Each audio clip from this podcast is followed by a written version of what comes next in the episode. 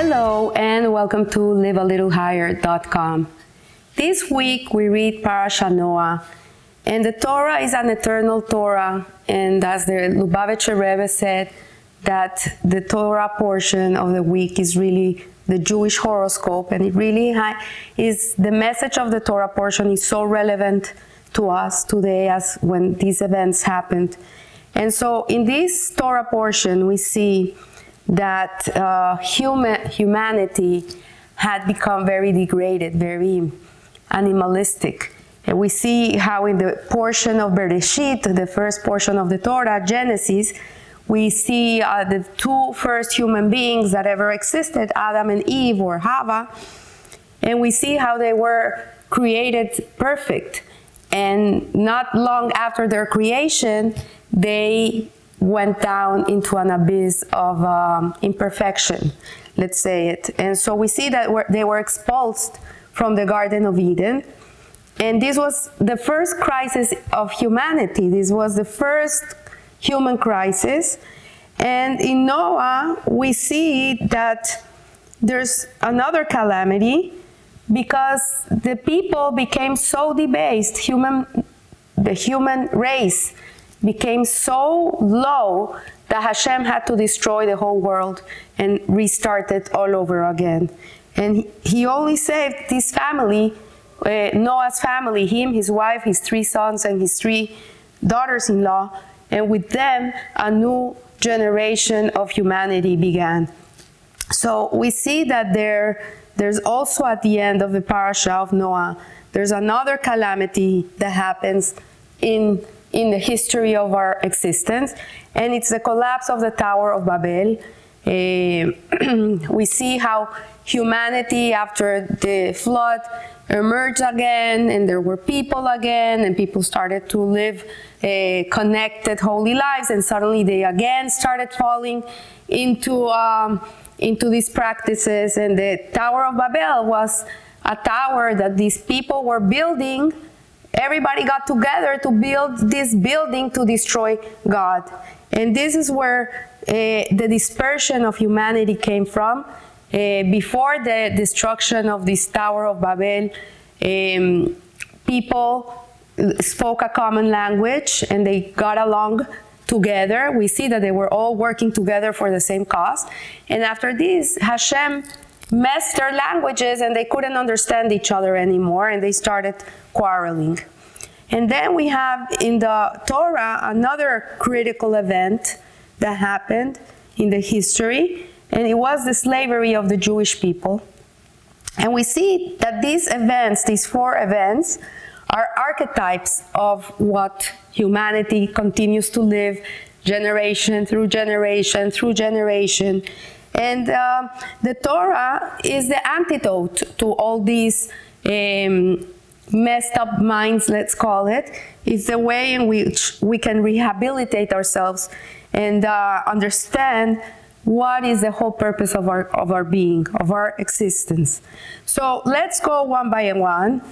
Uh, Rabbi Ginsburgh, in his book, The Inner Dimension, he explains that before Adam's sin and his expulsion from the Garden of Eden, the world, as we know, it had no significance. And it was barely a figment of imagination. In its place, the Torah describes the Garden of Eden as a concrete location, an idyllic setting with luscious trees, animals, a man, a woman, and a serpent. But we cannot even comprehend what this Garden of Eden was. It wasn't even Eden. Uh, it wasn't the world to come, it was a preamble to the world to come. Hashem created them just outside of the door. They just have to not eat from that tree for three hours until Shabbat started, and the whole uh, creation would have entered uh, uh, the, the, the, world that Hashem envisioned. But because of this sin, we were thrown out of this garden. Uh, evil was internalized inside of humanity. It was something that was external they didn't have any evil nature within them. But once they ate from this tree of good and evil, of knowledge, evil became part of our psyche. And so Rabbi Ginsburgh says that God expelled Adam and Eve from the Garden of Eden and paradise receded into another dim- dimension of reality. So it's something that we dream about. We don't know what it is, but we know that eventually the whole world will come to this place. And so, like Adam and Eve in the Garden of Eden, the origin of the soul is a spiritual paradise. So, before we come into this world, our soul, our neshama, comes from this idyllic place. And at the moment of birth, it crashes into an uncompromising reality. From then on, we dedicate our lives to rehabilitate ourselves.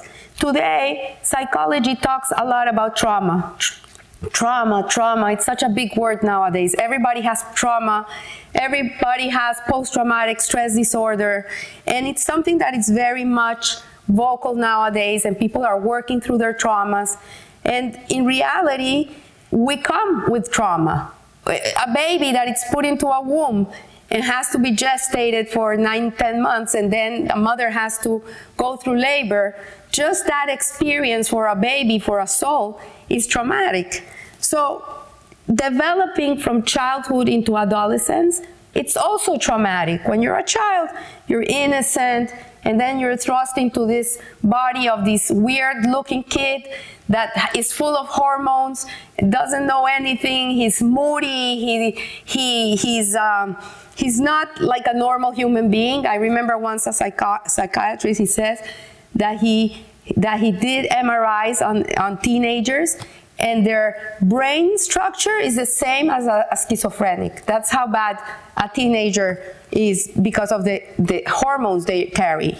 So, like in Eden, a, a serpentine catalyst precipitates our expulsion from the purity of childhood and the evil inclination.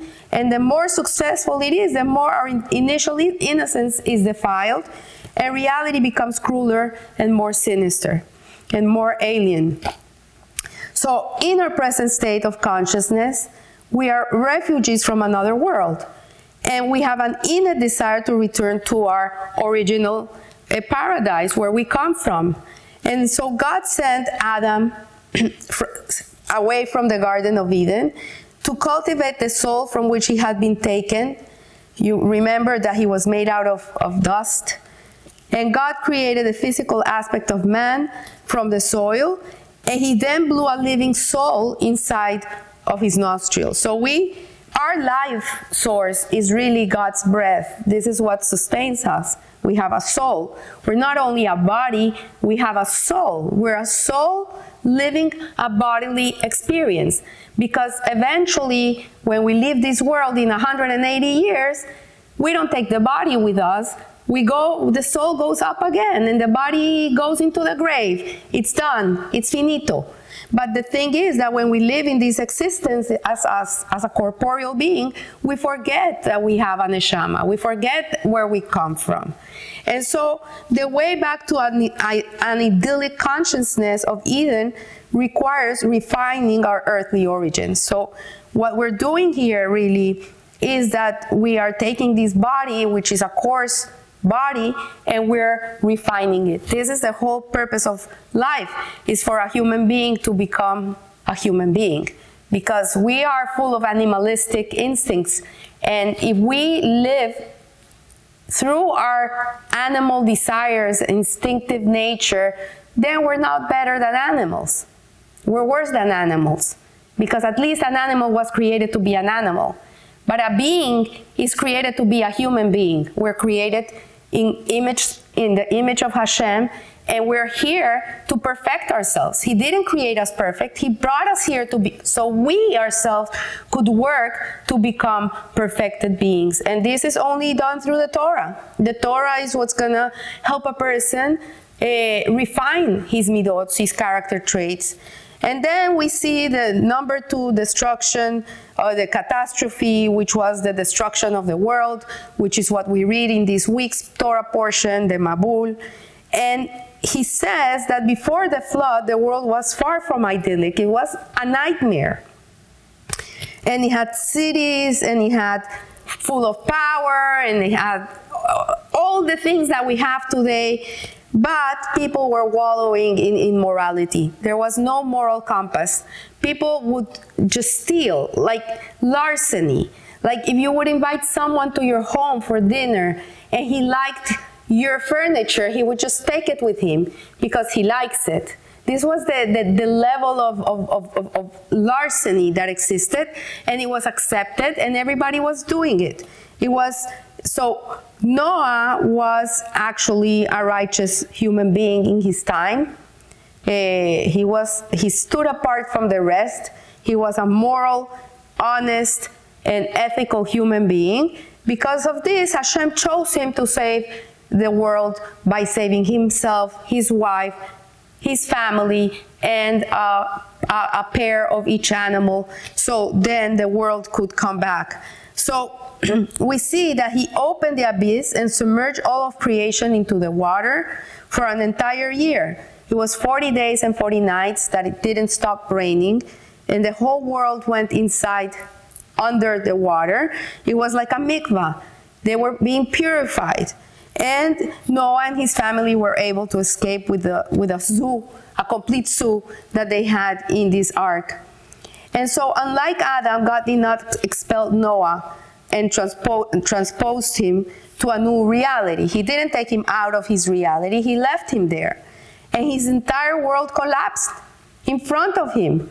Imagine a, a, person that sees his whole, the whole world being destroyed. His friends, his city, his, uh, I don't know, his job, everything was completely annihilated. It went away.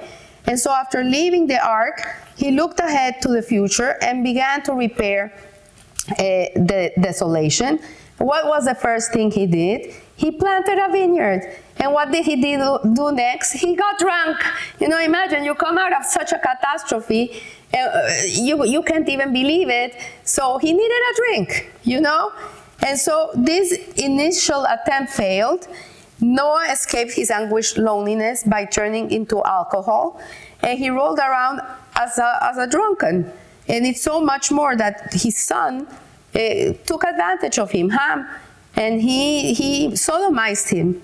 So some people can relate to the idea that their world has been destroyed. Many Holocaust survivors lived through this. There's now, in, as we talk, many people who have lost complete families, Eh, it's it's it's too too big to even talk about. It's it's horrible.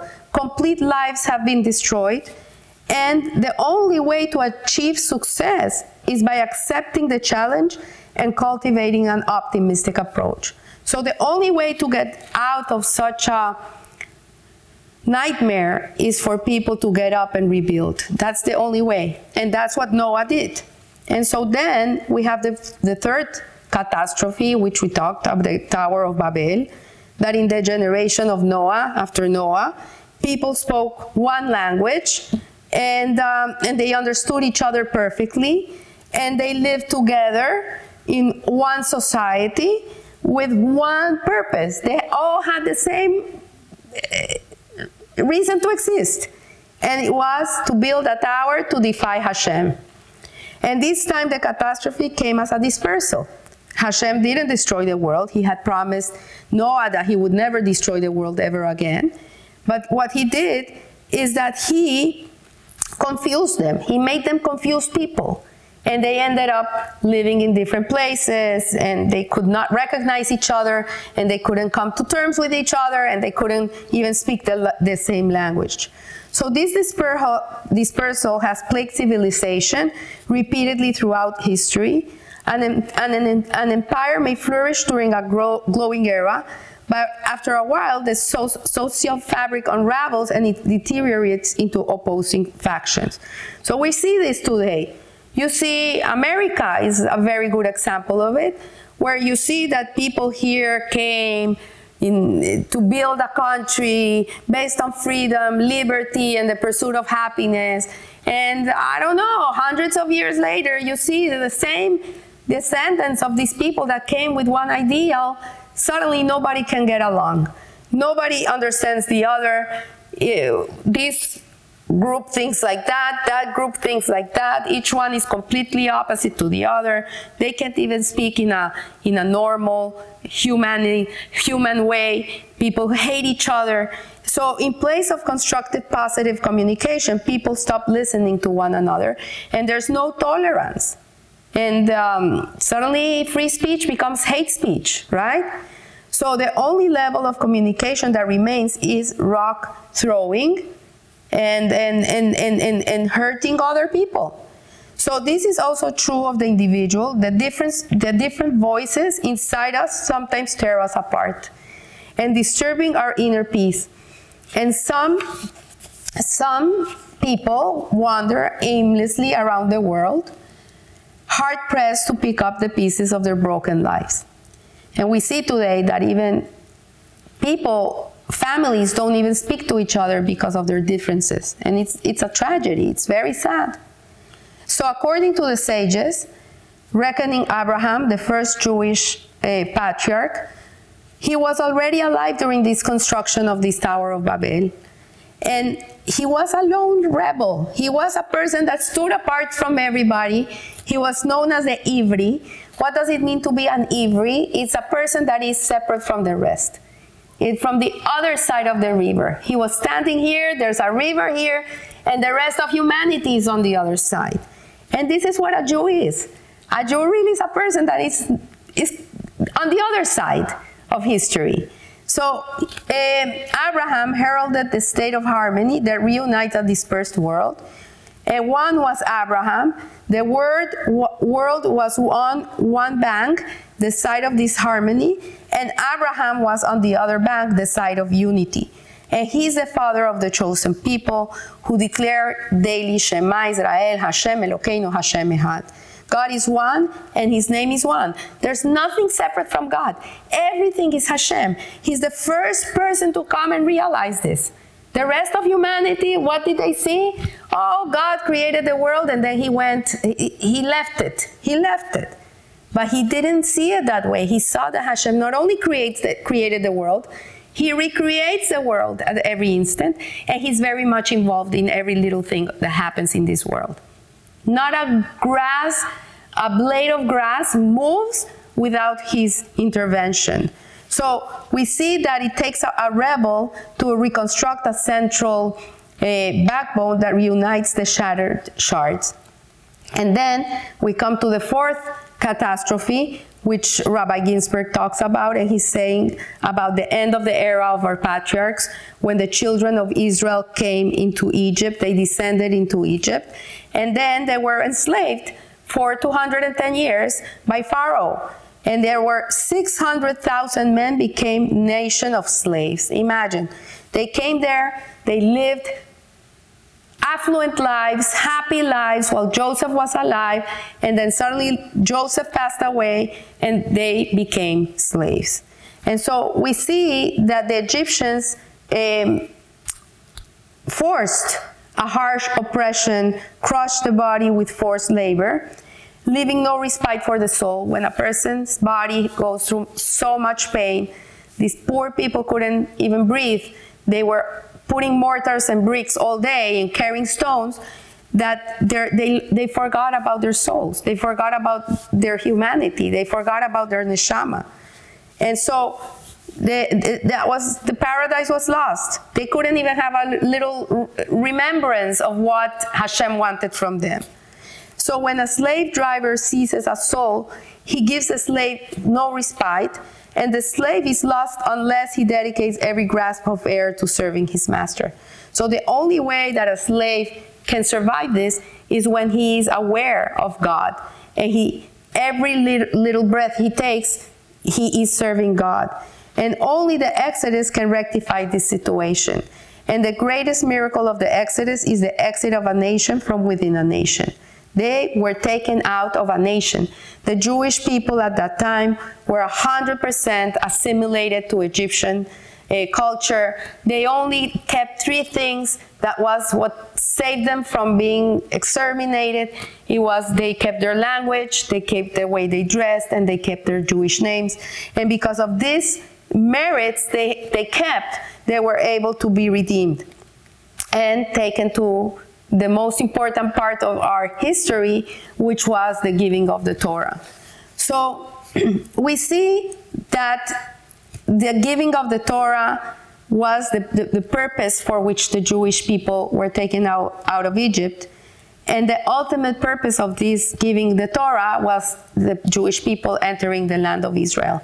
Because that's where they can fulfill the Torah 100% a Jew in the diaspora, I'm here in, in, in the United States, there's a few uh, mitzvahs that I cannot perform because I'm not in the land of Israel. So to live in the land of Israel is really a, a, a privilege. It's a sechut for a Jew because in this land is where he can live his, his wholeness. And so we see that throughout history, we've had all these types of catastrophes in modern history We've had uh, moments in which we are um, taken out of our paradise. He talks about 19th century Jewry, where the Jewish people in those days used to live very, very secluded, very uh, protected in the shtibbles, in the shtetls. They had Jewish lives, they lived Jewishly, they thought Jewishly, they behaved Jewishly. And then we see that the time of enlightenment came and many Jews started going in that direction and they started losing their Yiddishkeit uh, to be enlightened, to be a person like the rest of the world. And this doesn't go good. I, I don't mean that a Jew can't have an education and can go and work, but a Jew has to always be a light. A Jew has to always be standing straight, proud, and he has to understand what's his role in this world. And so the Holocaust was a, a, an attempt to annihilate the Jewish people. And, um, and it, it, it had an effect. It took six million of us. Um, it took almost, I don't know, 80 years to be able to come back to where we were before. Uh, and like Noah, after the flood, the survivors of this horrific time of, of, of, history had to get up and start all over again. They all rebuilt their lives. There were people who lost their whole families, their wives, their children, everything. They remarried, they started all over again, they went to different countries, and they had to rebuild. And we see that the Jewish community not only survived, but it thrived and not only in Israel, but it thrived throughout the world. So we see that the, um, that we need to not follow these ways that the Torah shows us that they were complete uh, flukes in Jewish, in, in Hashem's vision for the world. We see what went wrong with us. And uh, we should learn not to repeat these lessons. For example, the Tower of Babel, that people are together against God. And this is not what God uh, brought us to this world to be. He, it's the other way around. Hashem brought us to this world to be a light, to bring godly revelation into this world through Torah, through mitzvahs. That's the job of a Jew. We are the big brother of the world. We are a moral compass in the world. We have to behave up to our role so the whole world can benefit and the whole world can grow and the whole world can become better. So our job is never done. Our minds are never relaxed enough to focus on what really matters. People are running all day. They're working, they're making a living, there's so much going on, it's stressful things, but they, they don't sit and analyze what's the whole purpose of it. And really, these weeks, these last two weeks, have really put a stop in our lives in which we can have to really analyze and, and ponder on what is God asking from us? What is in all these things that are happening that the world cannot come back to where it was? It has to really shift. It has to go to a higher phase. And, um, and when we correct the current situation, by openly talking about Torah, mitzvahs, purpose in life, what Hashem wants from us, how a Jew should live his life, what is expected from us, then we can really come out of slavery. Because if not, we're completely slaves to the world. We're, we're attached to external forces. But when we use those forces, not to be attached to them and not to be a slave to them, but to bring the world to the truth, then we're giving it the right, the right use. So he finishes off very beautiful. He says that just as the giving of the Torah marked the climax of the Exodus, so too the ultimate redemption will be sealed by the revelation of a, of, of, of a higher level of Torah understanding. And that's going to be the inner dimension that was received at Mount Sinai by Moshe Rabbeinu. It should be now, it should be yesterday, that we should come to the time of Geula, of redemption with Mashiach. We should see the world as Hashem envisions the world, and we, we are partners with Him. That's the gift He gives us. He gives us the ability to be part of it and to be one of these people like Abraham Avinu that stood on the other side and were revolutionary, were trailbla- tra- tailbla- trailblazers. They were not followers, they were not sheep. They were people that were Im- imbuing the truth into the world, going against the current. And that's our job now more than ever. So may Hashem give us the strength, may He give us the vision, and may He give us the, the desire to be part of this change. Uh, as they say, there's three types of people in the world. There's people who make change, then there's people who sit down and look at what's going on, and then there's people who are just the problem. So you have to choose. Are you going to be a person in this moment of life where you're going to be able to bring change to you, to yourself? While you change yourself, you're going to change the whole world around you? Or you're just going to sit and look and be a, a spectator, be scrolling down the Instagram all day and looking at horrible images, and which doesn't bring any good, or you're one of the problems. So I leave you here. I wish you a blessed week and remember, live a little higher. Thank you.